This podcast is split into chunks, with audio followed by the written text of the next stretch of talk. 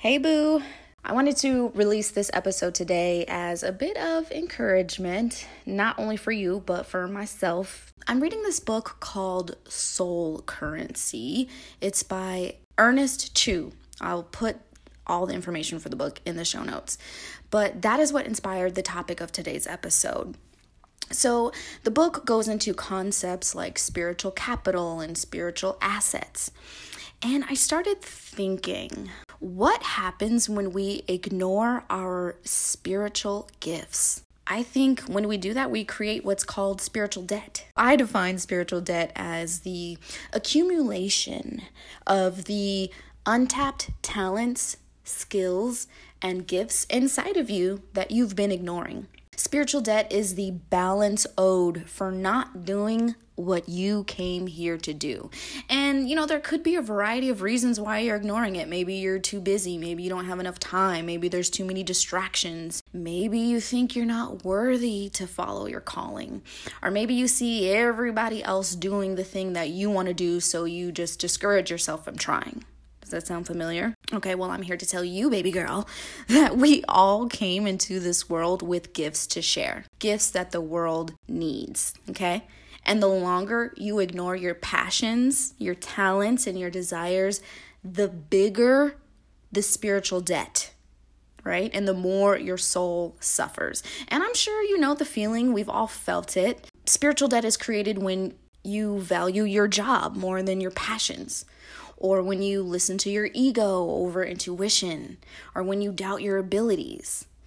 And the cost of not paying this debt, your mental, emotional, and sometimes physical health diminishes. And just like financial debt, ignoring the debt doesn't make it go away, it just increases your stress. The balance looms over us, and the pressure doesn't let up unless we acknowledge the debt and make plans to repay it. So, really, this episode, it's really just a kick in the ass to go do the thing, right? Take the risk, boo boo. Do it scared. Explore your passions and expand your horizon because honestly, you owe it to yourself and you owe it to your soul. I personally believe that before coming into this earth, our souls choose our specific characteristics, our personalities, talents, and challenges here on earth for the purpose of learning lessons and giving love, right? So if I believe that my soul came into my physical body to complete a specific mission, who the hell am I to deny my soul? But that's what we do when we ignore our calling. The world doesn't need another sales associate, okay? The world doesn't need another data entry specialist. The world needs you to live your passion.